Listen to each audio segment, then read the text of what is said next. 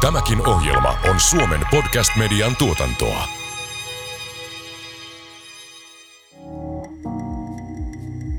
Hei, tervetuloa kuuntelemaan Ammattiliitto Proon ja vakuutusyhtiö Turvan kahdeksan myyttiä työuupumuksesta. Podcastia, joka keskittyy työelämän mielenhyvinvoinnin ilmiöiden läpivalaisuun. Podcastin tarkoituksena on purkaa mielenterveysongelmiin liittyviä leimoja ja pureutua mielenhyvinvoinnin juurisyihin yksilön armottoman syyllistämisen sijaan. Tässä podcastissa me murramme työuupumuksen myyttejä. Minä olen Maria Mäkynen, Ammattiliitto Proon yhteiskuntasuhteen johtaja.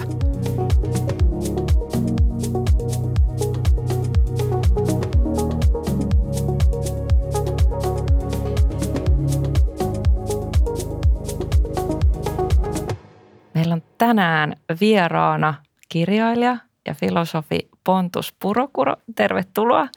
Kiitos.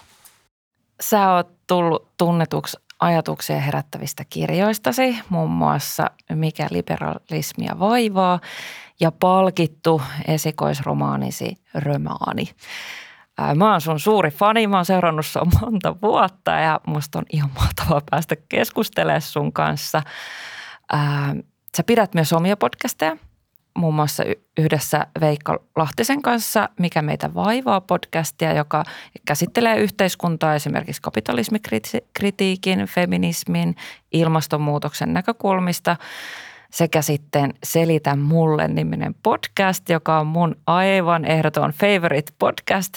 Ja se käsittelee filosofian historiaa, erityisesti ranskalaisen filosofin Gilles Deleuzein teosten valossa. Ja se on ollut mulle aivan todella paljon ajatuksia herättävä podcast. Kiitos niistä.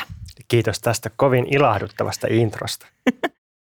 Jos mä ajattelen, että tässä podcastissa ja, ja tässä jaksossa me käsitellään työelämää ja nuorten ihmisten mielen Me tiedetään, että yhä useampi nuori kokee – jonkinlaisia mielenterveysongelmia ja nyt mielenterveysongelmia, niin ehkä tarkoitan sillä sellaista monenkirjavaa, että paitsi niin kuin vakavia mielenterveysongelmia, ihan niin kuin joita voi lääketieteellisesti määritellä, mutta, mutta myös sellaista niin kuin apeutta, surua, alakuloisuutta, ahdistusta.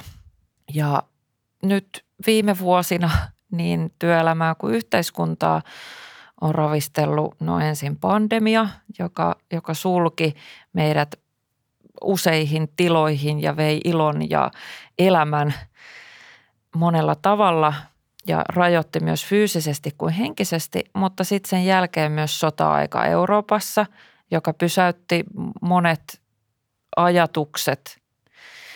Mutta sitten ehkä vielä niin tämän kaiken yläpuolella isona varjona on ollut ilmastonmuutoksen kysymykset, niin kuin toit esille, elokapinankin myötä. Ja kyllä tässä on koko ajan ollut kasvussa erilaisia nuorten mielen hyvinvointia uhkaavia tekijöitä. Ajatteletko, että onko ilolle tilaa? Kun on puhuttu antroposeenista, eli ihmisen aikakaudesta, ihmisen geologisesti muokkaamasta aikakaudesta, eli käytännössä ilmastonmuutoksen ja luontokadon, massasukupuuton aikakaudesta, niin, niin sitten yksi termi, mikä myös vilahtelee keskusteluissa on tanatoseeni, eli kuoleman aikakausi. Vie, vielä niin kuin brutaalimpi muotoilu tästä. Ja tota, tämä kaikki herättää kyllä niin muussa kuin varmasti monissa muissakin kysymyksiä siitä, että, että mitä varten tässä oikein tehdään työtä, että, että miksi me kilpaillaan ja raadetaan ja uuvutaan niin kovasti, jos siitä ei seuraa edes – kestävää elämänmuotoa tai, tai hyvää elämää, että kaikista tuotannosta ja rikkaudesta huolimatta elintaso on, on laskussa tällä hetkellä ja tosiaan mielenterveysongelmat on, on kasvussa. No, jos tilanne on tämä, niin sitten tietysti voi jäädä vetistelemään tai suremaan tätä, mutta, mutta tota, kyllä mä tuohon sun kysymykseen vastasin, että – oikeastaan ainoastaan ilolle on tilaa tästä eteenpäin. Tai jotenkin, että ilon kautta on lopulta se ainoa tie, miten tämä voi muuttua. Ja Minusta tämä pätee riippumatta siitä, että ajatellaanko me, että tie eteenpäin olisi jonkinlainen luopuminen, tämmöinen niin kuin radikaali niukistelu, niin kuin jotkut ihmiset on tätä mieltä, kyllä mä niin näen, että, että lopulta se, se, mikä saa ihmiset lu, muuttamaan käytöstään, niin se, se tapahtuu jotenkin kuitenkin ilon ja, ja toimintakyvyn lisäämiseen ja, ja jotenkin toisiin ihmisiin kytkeytymisen kautta. Ja, ja sitten, sitten tota vielä, kun on se keskustelu, että saako ihmisiä syyllistää, olisi kyse mistä tahansa yhteiskunnallisesta asiasta, niin, niin musta se juttu siinäkään ei ole se, että saako vai eikö saako, vaan mitä siitä seuraa, että yleensä surusta, syyllistämisestä, huonosta omatunnosta, niin siitä ei vaan seuraa sit kovin kestävää käyttäytymisen muuttumista, mutta, mutta sen sijaan ilosta ja nautinnosta saattaa seurata. Mm. Ja se motivoi eteenpäin ja saa ihmisiä liittymään yhteen ja toimimaan. Tosi kiinnostavaa ja saa pohtimaan, että miten sitä voi synnyttää, miten saada niitä hetkiä, jotka vie ihmiset rakentamaan myös tilaa ilolle. Nyt puhuttiin nuorten kasvavasta mielenterveysongelmasta, voidaan puhua kriisistä ja ehkä muutama luku siihen rinnalle.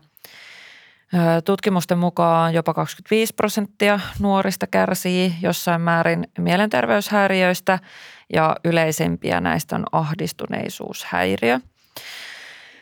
Niitä esiintyy jopa 15 prosenttia ja 10 prosenttia nuorista sairastaa masennusta ja jotta voi luokitella masennukseksi, niin se on jo ikään kuin pitää päästä jo aika pitkälle, että saa masennuksen diagnoosen. Ja toki nuoret voi kärsiä niin kuin useammasta mielenterveyden häiriöstä samanaikaisesti.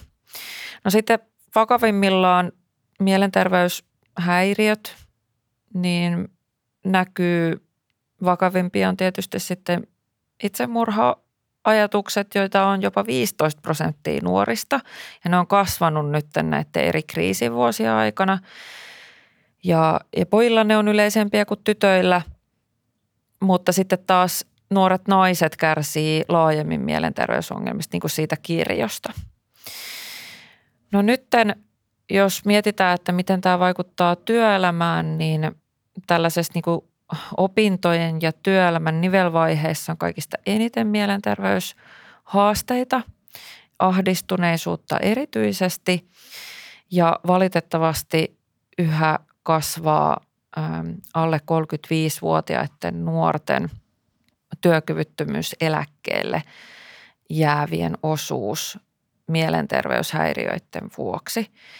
Eli on yhä enemmän nuoria, jotka eivät pääse työelämään mielenterveyshäiriöiden vuoksi.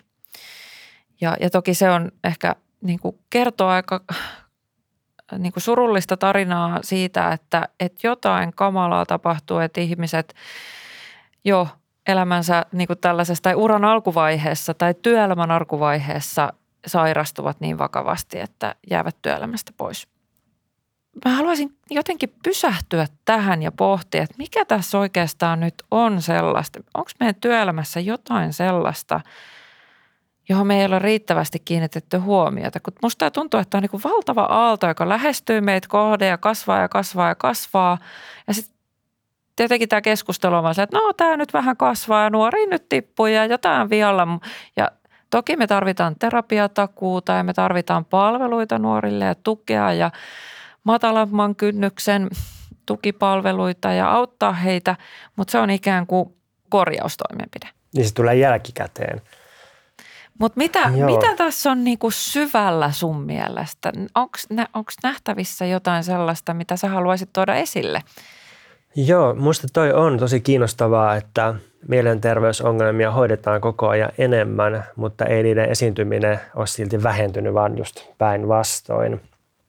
Ja sitten noihin tilastoihin, mitä luettelit, niin minusta yksi kiinnostava lisä on myös se, että, että kyselyjen mukaan, muistelen tässä ainakin nuorisobarometria ja Evan äm, asennetutkimusta, niin niiden mukaan nuorten tulevaisuususko on romahtanut. Mm. No tietysti ehkä, ehkä eka pitää aina huomauttaa, että, että tämä on tosi jakautunutta, että jos neljäsosa nuorista kärsii mielenterveyden häiriöistä, niin sitten on se – enemmistö, joka ehkä ei kärsi niin paljon, että okei, tämä on jakautunut, mutta, mutta jostain tosi kiinnostavasta ja, ja hirveästä tämä, tämä niin kuin trendi tietysti kertoo. Ja ehkä se, mistä mä lähtisin tätä purkamaan, on se, että, että mä tunnen useita eläkeikäisiä opettajia, jotka on siis varmaan 30-40 vuotta tehnyt hommia kouluissa. Ja, ja tota, kyllä niiltä on tullut musta aika ja suoraviivasta yhdenmukaista viestiä siitä, että, että nuorilta on kadonnut huolettomuus elämästä. Että olipa sitten masentunut syrjäytyjä niin sanotusti tai, tai, tai sitten tota, viritetty menestyjä, niin, niin molemmilta puuttuu semmoinen niin huolettomuuden ilmapiiri, jotenkin semmoinen löysyys tai, tai mahdollisuus jonkinlaiseen kokeiluun, viivyttelyyn. Mä itse kutsunut sitä joskus sekoiluajaksi, siis sellaista, mm. sellaista tota, että voi, voi vähän niin kuin puuhastella kaikkea ja kokeilla jotakin ja ottaa riskejä ja tehdä kymmentä asiaa, josta kaksi johtaa johonkin ja kahdeksan ei oikeastaan johda yhtään mihinkään. Jotenkin, jos, jos hyvin rujosti miettii viimeistä 50 vuotta yhteiskuntahistoriassa, niin, niin mä jakaisin se jotenkin sille, että niin sanotusti ennen, siis 60-70-luvulla, niin työelämässä saattoi olla ehkä vähän tylsää ja ehkä jossain määrin autoritaarista tai hierarkista, että oli joku, joka kertoi, mitkä hommat tehdään ja miten ne tehdään, ja työ saattoi olla itseään toistavaa ja, ja aika tylsää, ehkä ikävääkin, mutta se oli aika niin kuin selkeätä ja sitten se myös ehkä jäi sinne töihin enemmän työajalle. Ja nyt sitten harvalla tuntuu olevan tylsää enää, mutta mut se, se mitä on sen tilalla, niin on joku tämmöinen epämääräinen yleistynyt ahdistuneisuus ja, ja sitten toisaalta masennus tai masentuneisuus ja toisaalta paniikki. Nämä, on minusta ne kaksi napaa, mitä mä hahmotan tässä mielenterveys keskustelussa, mikä liittyy työelämään. Että, että toisaalta semmoinen lamaantuminen ja toimintakyvyttömyys ja sitten sit toisaalta hätääntynyt kiristäminen ja semmoinen niin kuin oikein pinnistävä pakkosuorittaminen. Ja sitten aina kun mietitään, että mikä siinä työelämässä on pielessä, niin, niin mun näkökulma on se, että, että oli siinä pielessä jotain tai ei, niin ne suurimmat ongelmat ja painepuristukset johtuu siitä, että mitä siellä ikään kuin sen työn ulkopuolella on. Siis kyse on niin kuin elämästä ylipäänsä. Mä liittäisin tähän aika isoon sommitelman kaikenlaisia tiukennuksia, siis opintoaikojen leikkauksista ja opintotuen kiristyksestä ja lainapainotteisuudesta ja siitä, että miten nykyään tuntuu, että on jatkuvasti kasvanut paine hoitaa omaa ulkonäköä ja ruumista ja kuratoida somea profiilia ja jotenkin opetella jatkuvasti niin sanotusti oikeanlaisia elämäntapoja. Ja kukaan ei sano suoraan, että sä oot nolo tai sä et pääse töihin, jos et sä postaa tätä tai tätä tai niin kuin ymmärrä tällaista meemikieltä tai jotain tällaista. Ja se on ehkä vähän naurettavaa jotenkin nostaa esiin tällaisia, mutta vähän ne on silti rivien välissä mm. jossain. Ja Kuinka sit, olla hyvä ihminen niin, ilman, tuo. että sitä sanotaan niin, niin kuin suoraan. Joo, ja sitten nyt oli, luin Hesarista tällaisen kolumnin, jossa se kirjoittaja – kirjoitti siitä, että se oli yrittänyt suorittaa nukkumista ja sitten se kirjoitti kappale kaupalla, että, että miten niin kuin paljon tulee käytösohjeita ja käytöskäskyjä pelkästään nukkumiseen, jos lukee lehtiä ja yrittää elää mm. ikään kuin ohjeiden mukaan. Sitten kun miettii kaikki elämän alueet ja miettii vielä työelämän läpi, niin sehän on ihan sietämättömän vaativaa. Mm. Mitä, mitä kaikkia ohjeita annetaan lasten kasvattamiseen, niin ei kukaan pysty niitä ohjeita toteuttamaan. Niin jotenkin tämmöinen joka osa-alueella kasvanut vaatimustaso, niin mä, mä niin yhdistän tämän, tämän näihin mielenterveysongelmiin. Ja, ja sitten vielä toi digitalisaatio tai, tai jotenkin älypuhelinten yleistyminen, someen kaikkialle leviäminen, niin joo, varmasti lisää ahdistusta ja varmasti älypuhelinten nousu korreloi nuorten pahoinvoinnin kanssa. Mutta sitten voi tehdä ajatuskokeen, että jos siinä someen postattaisiin kukkia ja kissavideoita, niin ahistaisiko se oikeasti mm. yhtä paljon? Et kyllä se, kyllä se niin kuin liittyy myös siihen, että mitä normeja sieltä somesta tulee. Mm. Et koko tämä sommitelma on musta se ongelma, eikä niin sanottu työelämä pelkästään. Tulee monta kysymystä ja ajatusta samaan aikaan, mutta ehkä me freimaan ne muu, muutamaan tällaiseen niin kuin teoriaan. Meitä yhdistää molempia se, että, että me ollaan valmistuttu filosofiasta ja jos olen ymmärtänyt oikein, niin myös Jyväskylän yliopistosta. Kyllä, kyllä.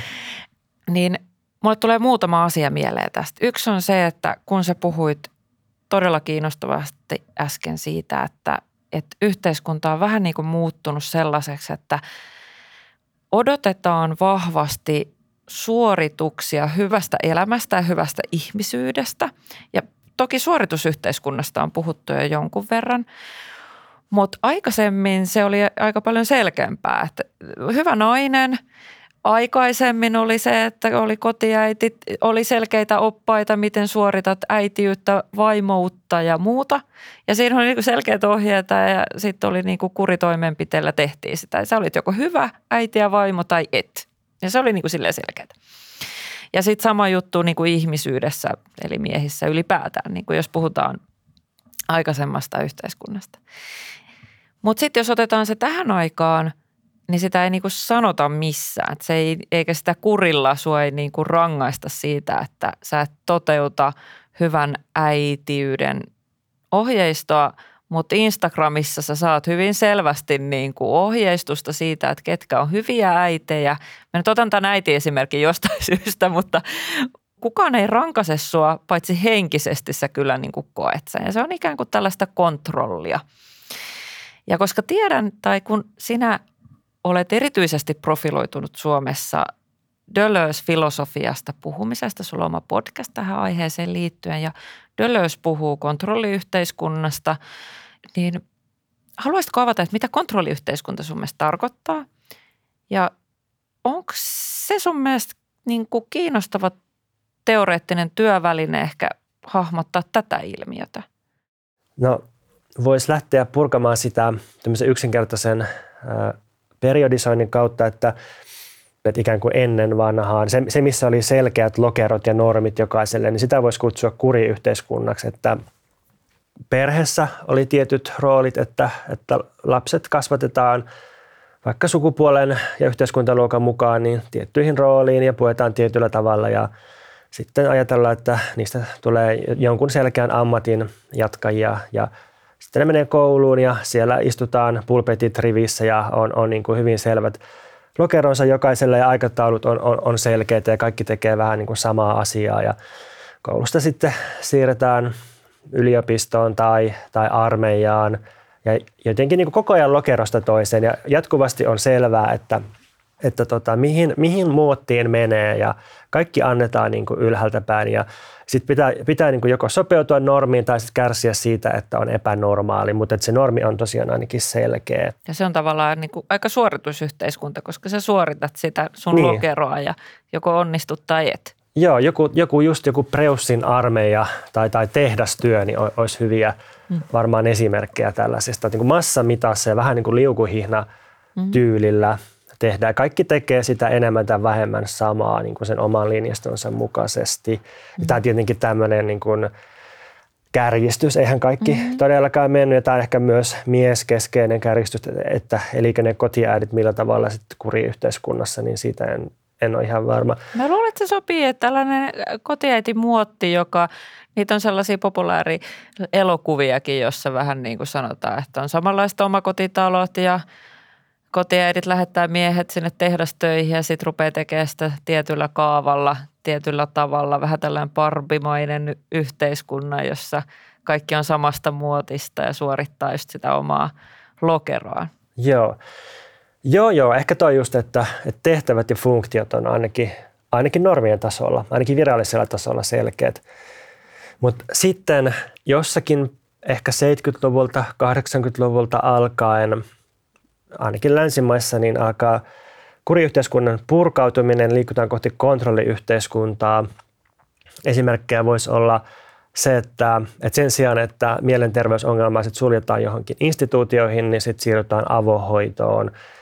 Sen sijaan, että, että tota, oltaisiin jonkun aikaa jossakin opiskeluinstituutiossa, niin siirrytään elinikäiseen oppimiseen, jatkuvaan uudelleenkouluttamiseen – sen sijaan, että, että tehtäisiin työtä määrätysti tiukasti työpaikalla tai, tai jossakin yrityksessä, niin sitten tehdäänkin työtä vähän missä sattuu ja etätyötä ja, ja yöllä älypuhelimella sängyssä ja, ja vessassa ja niin edelleen. Mm.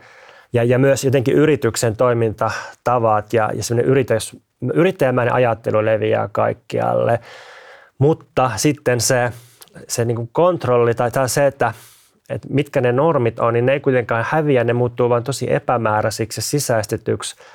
Ja, ja sitten tämmöinen ihmisten hallinta, ja nyt kun puhun hallinnasta, niin se ei tarkoita, että jossakin olisi joku taho, joka hallitsisi, mm. vaan, vaan, vaan niin kuin tässä kontrolliyhteiskunta-ajattelussa hallinnalla tai kontrollilla tarkoitetaan tällaista ihan vain järjestelmien toimintalogiikasta nousevaa hallinnointia, niin, niin se tapahtuu sitten ehkä enemmän riittämättömyyden ja, ja mielialojen ja, ja ehkä myös mielenterveysongelmien tai jotenkin niillä uhkaamisen kautta. Et, et tosiaan kukaan ei tule suoraan sanoa sulle, että sä oot, sä oot tosi nolo, sä oot huono ihminen, vaan meistä jotenkin alkaa tuntua, että rivien väleistä – niin meidän pitäisi itse päätellä, että jos mä en tee tota, jos mä en ole mukana tässä, jos mä en ole jatkuvasti päivittämässä itseäni, niin sitten mä olen huono, sitten mä olen nolo, sitten mä putoan kyydistä ja sitten tapahtuu jotain hirveätä.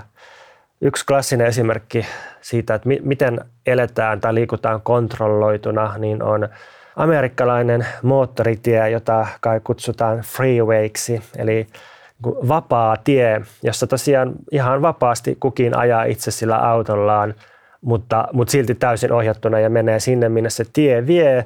Voi kääntyä vaan liittymistä ja, ja ei voi tietenkään poiketa tieltä, kun siinä on aidet ja ajo kelvotonta maastoa. Niin jotenkin tuntuu, että tällaisia jonkinlaisia sosiaalisia moottoriteitä rakennetaan yhteiskuntaan ja, ja ne tietysti on paljon epämääräisempiä kuin fyysiset moottorityöt eikä niitä pysty hahmottaa ikään kuin, koska se on, se on iso kokonaisuus, mutta ehkä sitä voisi kutsua tällaiseksi yhteiskunnallisiksi odotuksiksi tai yhteiskunnallisiksi rakenteiksi, että voit olla mitä vaan, mutta jos et kuitenkaan ole tässä yhteiskunnassa ö, tuottava ja yleisesti hyväksyttyjen periaatteiden mukainen kansalainen, niin olet syrjäytynyt ja tarvitset paljon tukitoimia, jotta sinut voidaan kuitenkin ohjata sille valtatielle. Ja yhteiskuntatieteiden tohtori, käsittääkseni nykyään Esko Harni on myös väitellyt tällaisesta yrittäjyyskasvatuksen eetoksesta tai tällaisesta yrittäjyysasenteesta nimenomaan nykyyhteiskunnassa.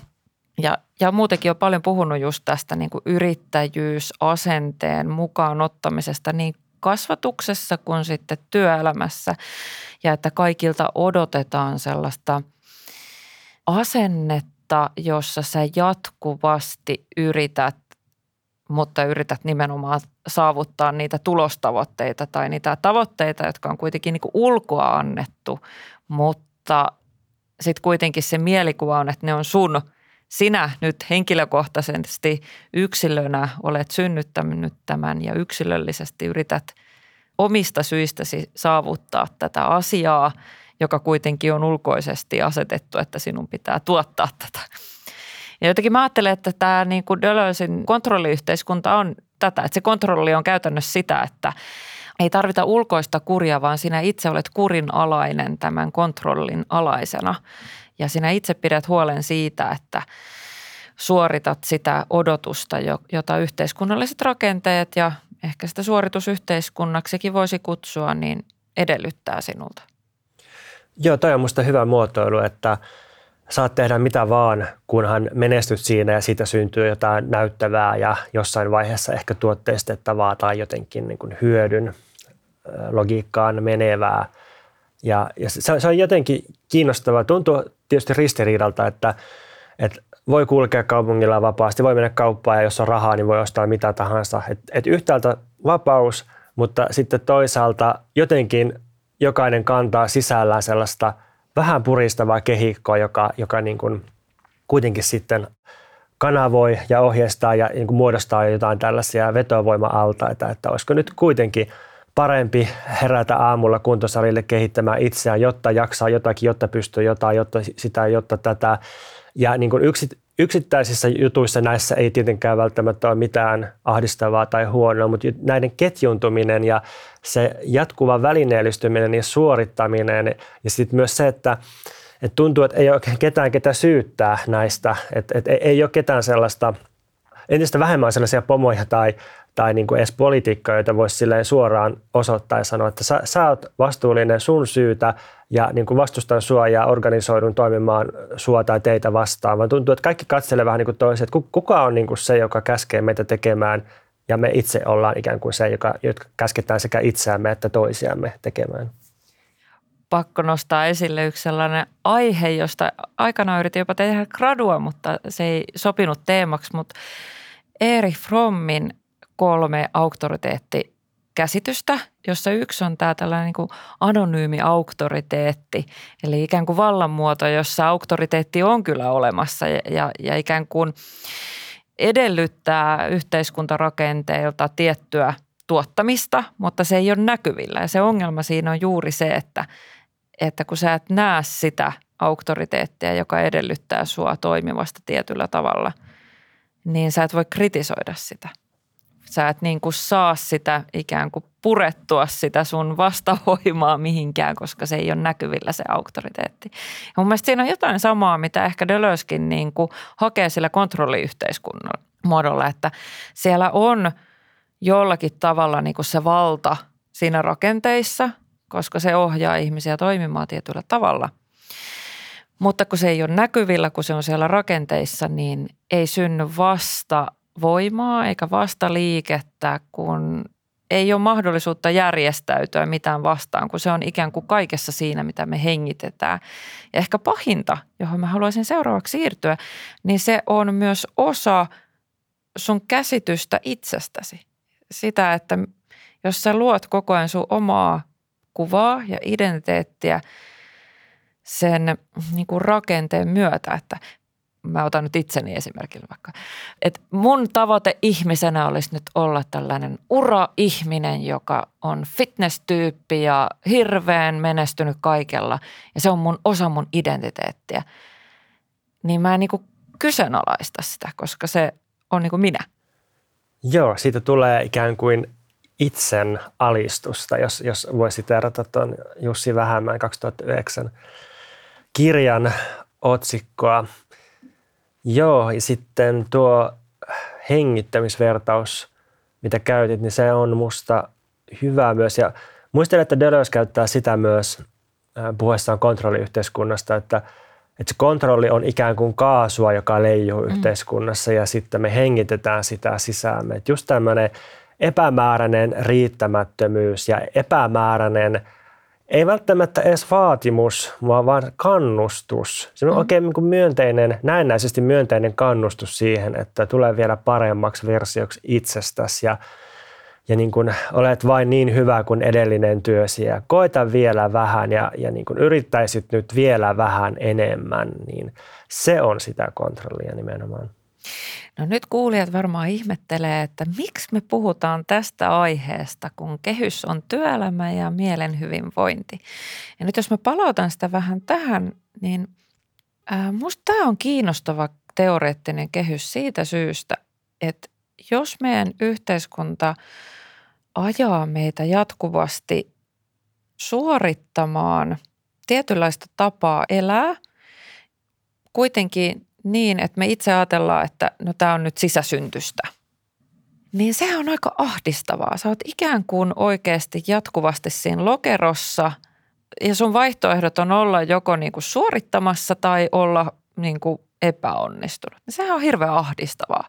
Sä oot niin kuin koko ajan limpossa siitä, että sä epäonnistut ja sit sä oot koko ajan tavallaan itses kanssa siinä suorittamisen ja itsetutkiskelun limpossa – jossa sä mietit koko ajan, mitä sä voisit vielä tehdä paremmin, mikä on se seuraava askel, jotta sä pääset eteenpäin ja sä kilpailet sekä niin kuin muiden että itses kanssa.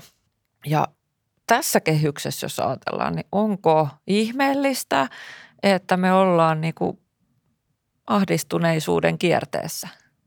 Niin, jos se näin laittaa, niin sehän on vaan johdonmukaista tai oikeastaan olisi ihmeellistä, jos ihmiset voisivat tosi hyvin tällaisessa ympäristössä. Mutta joku meitä estää muotoilemasta tätä asiaa tällä tavoin, musta tuntuu julkisessa keskustelussa tai sitten kun mietitään työelämän kehittämistä. Että siinä on joku semmoinen vähän niin kuin rakenteellinen sokeus tai joku läpinäkymättömyys, että, että jos me muotoiltaisiin se kysymys näin – ja alettaisiin niin kuin ikään kuin rehellisesti ratkaista sitä, niin voi olla, että ne muutokset, mitä meidän pitäisi tehdä, niin olisi, olisi niin isoja, että ehkä, ehkä sit ei olla valmiita siihen tai ehkä me suojellaan itseämme sitten ja omaa tämänhetkistä elämäntapaamme mm. jotenkin sillä, että me, me ei sitten ihan pystytä kohtaamaan sitä tässä muodossa.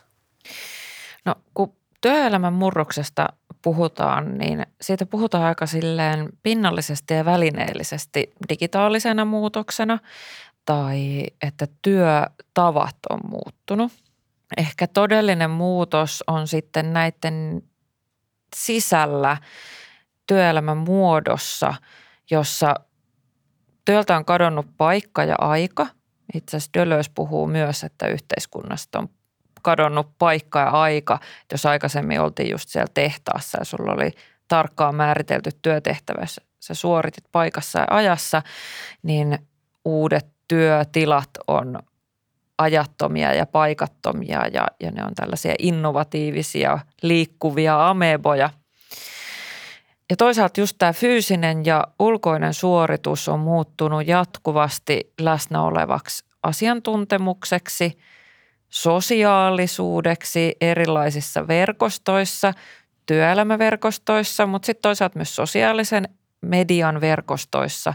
Eli kun sä pääset työ, päivän jälkeen himaan, niin sitten sä selaat sosiaalisessa mediassa erilaisia keskusteluja ja seuraat erilaisia ihmisiä, jotka liittyy niihin samoihin teemoihin, joista sä oot kiinnostunut työelämässä.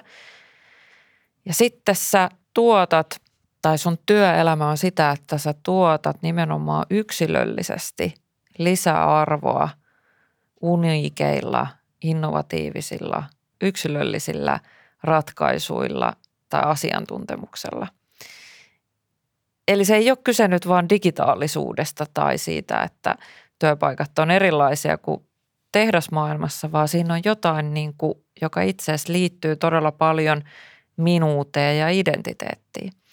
Ja filosofi Jussi Vähämäki on kirjoittanut useita kirjoja tällaisesta niin tietokykykapitalismista siitä syystä, että me ollaan puhuttu tietoyhteiskunnasta, mutta ehkä mä ajattelen, että Jussi on halunnut kuvata sitä meidän talousjärjestelmän tai työelämän muuttumista niin, että jos aikaisemmin tehtiin lihasvoimalla tehtailla tuotteita, niin nyt me tehdään meidän aivoilla, meidän tietokyvyillä sitä lisäarvoa. Me innovoidaan tuotteita ja ähm, tuotetaan tietoa ja muotoillaan tietoa, lähetetään sähköposteja, luodaan verkostoja. Se on kaikki sellaista kognitiivista osaamista. Niin se työelämä onkin yhtäkkiä meidän niin kuin pään sisällä. Niin onko sun mielestä työelämä nyt sitten jotenkin muuttunut jatkuvasti läsnä olevaksi, että me ollaan niin kuin, koko meidän minuus on siellä mukana? Joo, ehdottomasti on muuttunut.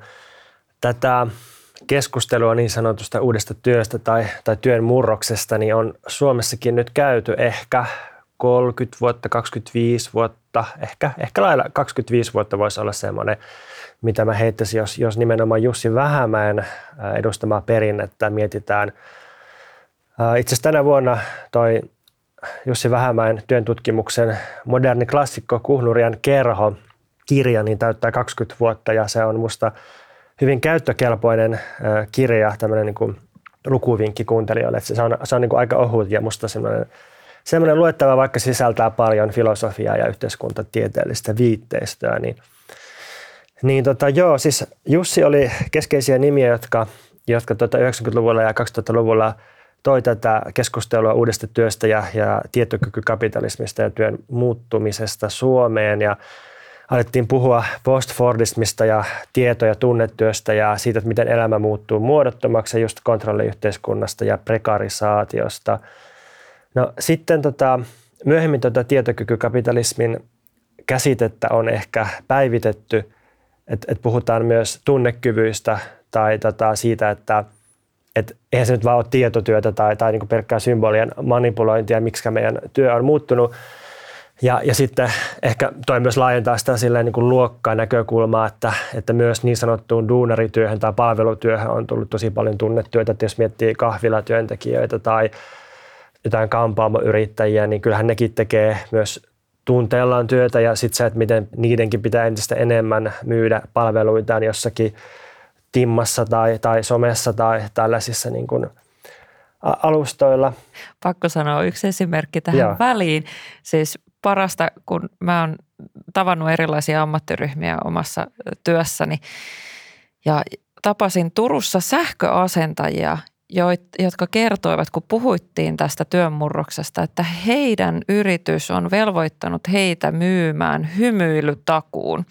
Ja tämä on niin mahtava esimerkki tällaisesta affektin lisäarvon niin kuin myymisestä. Kun sähköasentajat perinteisesti aika sellainen niin kuin suorittava niin, työ. tulee ja tekee sen, mitä on sovittu niin. ja siinä se. Niin. Mutta nyt siinä palvelussa myytiin nimenomaan tunnetta – ja siinä oli takuu siitä tunteesta, että nämä sähköasentajat ovat hyvällä mielellä ja myyvät hymyilyä, eli sellaisia positiivisia tunteita niille asiakkaille samalla, kun ne johdot laitetaan kuntoon. Tuo oli pakko kertoa tämä. Joo, toihan luo sitten niille myös vaatimuksen tosiaan työstää omaa tunneilmaisuaan. Tuommoinen, mikä ehkä oli lentoemännillä aikoinaan. Mm se on ehkä vähän rajatumpi. On ollut aina totta kai asiakasryhmiä, tai, siis työntekijäryhmiä, joilta on vaadittu asiakkaille tunteiden säätelyä ja näyttämistä, mutta nyt se leviää tosiaan kaikkialle. kaikkialle joo. joo. Niin to, toi on niin minusta hyvä esimerkkikenttä siitä, että mitä se työn leviäminen tarkoittaa. Että siis totta kai työ leviää ihan silleen konkreettisesti tilassa ja ajassa, että, että työajat murtuu ja joustaa ja sitten älylaitteet yleistyy ja tehdään etätyötä. Mutta mut sitten uuden työn tutkimuksen perinne, niin kyllä se menee aika paljon pitemmälle just sen kautta, että miten työtä tehdään koko persoonallisuudella. Että ei just riitä, että niin sanotusti tekee asialliset hommat, vaan pitää olla myös jostain syystä hyvä tyyppi, jonka kanssa halutaan tehdä työtä ja joka voi toimia jonkinlaisena kasvona tai, tai siis oli, oli se sitten kasvona asiakkaiden suuntaan tai, tai kasvona joidenkin liikekumppanien suuntaan tai kasvona julkisuuden suuntaan, mutta tällaista niin vaaditaan entistä enemmän ja vähän yllättävissäkin paikoissa. Ja jotenkin just oikeata asennetta pitää näyttää ja pitää olla taitava ihmissuhteissa. Ja sitten niin kuin imago, brändi, profiili, CV, näiden niin kuin vähän epämääräinen tunkkaaminen ja työstäminen, niin, niin se, niin kuin, se jos joku levittää sitä työtä kaikkialle. Ja sitten tietysti myös tuo, mihin ehkä vähän viitattiin jo, että, että työ on entistä enemmän kielellistä ja ja siihen liittyy sitten aika paljon sitä symbolien manipuloimista, että siis, siis koneiden – koneiden käyttöä kielellisten tai, niin koodien avulla, viestintä, raporttien tekeminen, ää, nyt vähitellen tekoälyn kanssa toimiminen, mikä myös tapahtuu kielen välityksellä. Jos tämmöisen filosofisen kysymyksen tästä muotoilee, niin että kun kieli ja kommunikaatio on kuitenkin ihmislajin yleisiä kykyjä ja on, on niin tosi vaikea olla ilman kieltä tai astua kielestä pois. Ja jos työ tapahtuu pääasiassa kielen ja tunteiden muodossa, niin miten astua pois työstä silloin? Silloinhan se työ on kaikkialla. Jos kieli on kaikkialla ja työtä tehdään kielessä, niin sitten työ on myös kaikkialla. Mm. Ja sitten tuli mieleen tähän nimenomaan se, että tämä ei ole edes mikään vaan musta tuntuu juttu, vaan tätä on nyt määritelty myös 2000-luvulla ja OECD on määritellyt uudet osaamisalueet, jossa ei riitä niin kuin perustaidoiksi se, että sä osaat kirjoittaa ja lukea ja, ja näin, vaan uudet perustaidot sisältää sosiaalisia taitoja, se sisältää tällaisia niin kuin verkostotaitoja, tunteiden käsittelyä, tiimityöskentelyä. Ja näähän on kaikkea sitä, mitä nyt me ollaan tässä niin kuin kuvattu. Ja, ja vaikka nyt sen sähköasentajan perustaito ei kuulu se, että sä nyt teet sen hommas, vaan että sun perustaidot on sitten – tuottaa tunnetaidoillasi, sosiaalisilla taidoillasi sellaista ilmapiiriä, jotta se asiakas saa sen itse työn lisäksi lisäarvoa sille, että jäi hyvä fiilis, että oli hyvä jätkä. Sehän on se, mistä, niin kuin mikä pitää jäädä sen, myös sen sähkörasian lisäksi.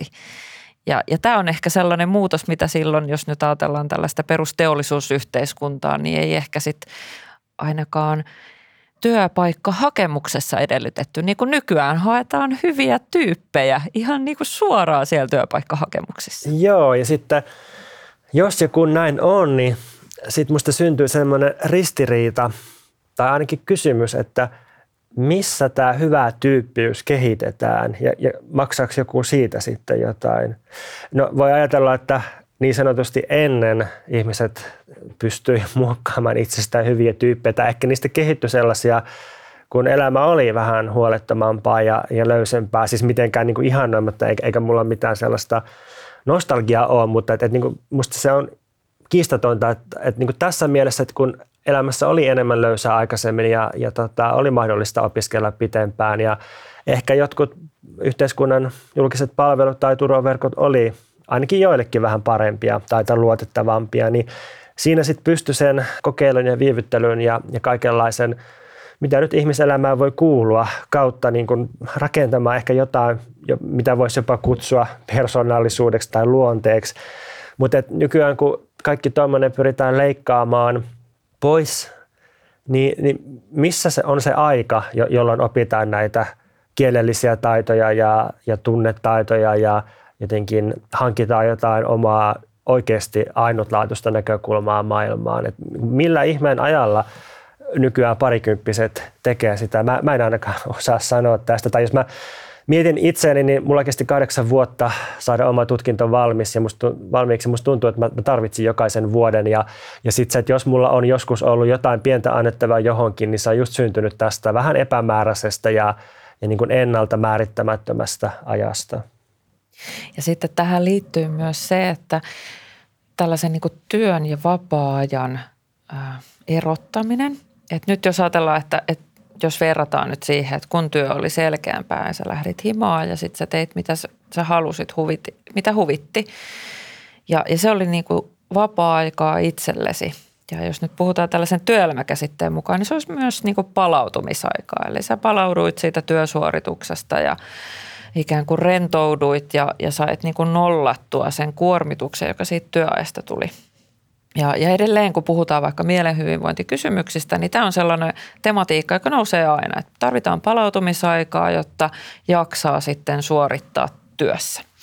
Mutta nyt jos ajatellaan, että vapaa-aika, jossa sä olet edelleen sun oman itsesi ja identiteettisi kanssa, on valtavan paineistettua ja suorituskeskeistä. Se on just, että suoritan nukkumista, että saan optimaalisen ajan älykellooni.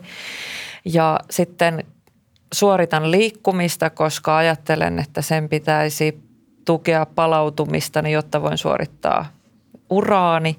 Ja sitten kaikkia muita tällaisia vapaa-ajan rientoja, käyn verkostoitumassa tai suoritan tällaista kiiltokuva perheelämää, jotta somessa näyttää sitä ja tätä – niin eihän se ole niin kuin aitoa palautumista, koska siinä on se suorittuneisuus jännitteenä, joka sitten oikeastaan palvelee vaan sitä odotettua suoritusta siellä töissä tai asiantuntijaprofiilia, CV-merkintää, miksi sitä voisi niin. kutsua? No noin, noin se just on, että että joo, että pitää ottaa lomaa, jotta jaksaa taas tehdä töitä. Tai pitää olla itselleen armollinen ja postata välillä yksi ruma kuva Instagramiin, jotta voisit postata ne neljä kieltokuvaa taas sitten sinne. Tämä on hyvin, hyvin kiteytetty. Mitä mä ajattelen, että miksi tämä on niinku keskeistä, niin musta niinku tämän rakenteen ikään kuin läpivalaisu täältä taustalta – ja kun sen näin sanottaa, niin varmaan aika moni niin kuin samaistuu tai löytää omasta elämästään tällaisia painestettuja tilanteita, johon on ajautunut, jota tekee, mutta ei oikein tiedä miksi ja miten siitä pääsee ulos. Ja sitten me ollaan niin kuin välillä lukea niitä burnout-tarinoita, että sitten romahdin ja tajusin, että en mä nyt, ei mun tarvi suorittaa Instagram-feediä ja juosta siellä ja täällä. Mutta ikään kuin moni, joka sitten niin kuin vapautuu jostain kahleista, niin on käynyt jonkun tällaisen burnoutin läpi ensin. Niin, mulla jää no, noista, noista kertomuksista aina vähän semmoinen kysymys, että, että vapaudutko todella, tai jotenkin usein niissä myös näkee sellaista, että sitten ollaan korvattu se yksi suorittaminen jollakin ultramaraton juoksuilla. Ja, ja siis hyvä siinä, jos se toimii, mutta se kuva, minkä se antaa ulospäin, niin on jotenkin se, että sitä suorittamisen muodollisesta periaatteesta ei sitten kuitenkaan päästä pois. Et se, sehän on vähän ehkä jotenkin, tai mitä siitä edes kirjoittaisi, jos joku todella vapautuu suorittamisesta ja vaan niin kuin puuhastelee jotain pientä ja sitten siitä ei synny mitään kauhean ihmeellistä, niin miten edes kertoa siitä? Se, sehän niin kuin, se on aika hankala lehtijutu aihe vaikka lopulta. Hei kiitos Pontus valtavasti, että mä sain käyttää aikaa sun kanssa näiden kysymysten pohtimiseen. Oli mahtavaa saada sut vieraaksi. Kiitos kun kutsuit. Tämä oli hyvä kokemus.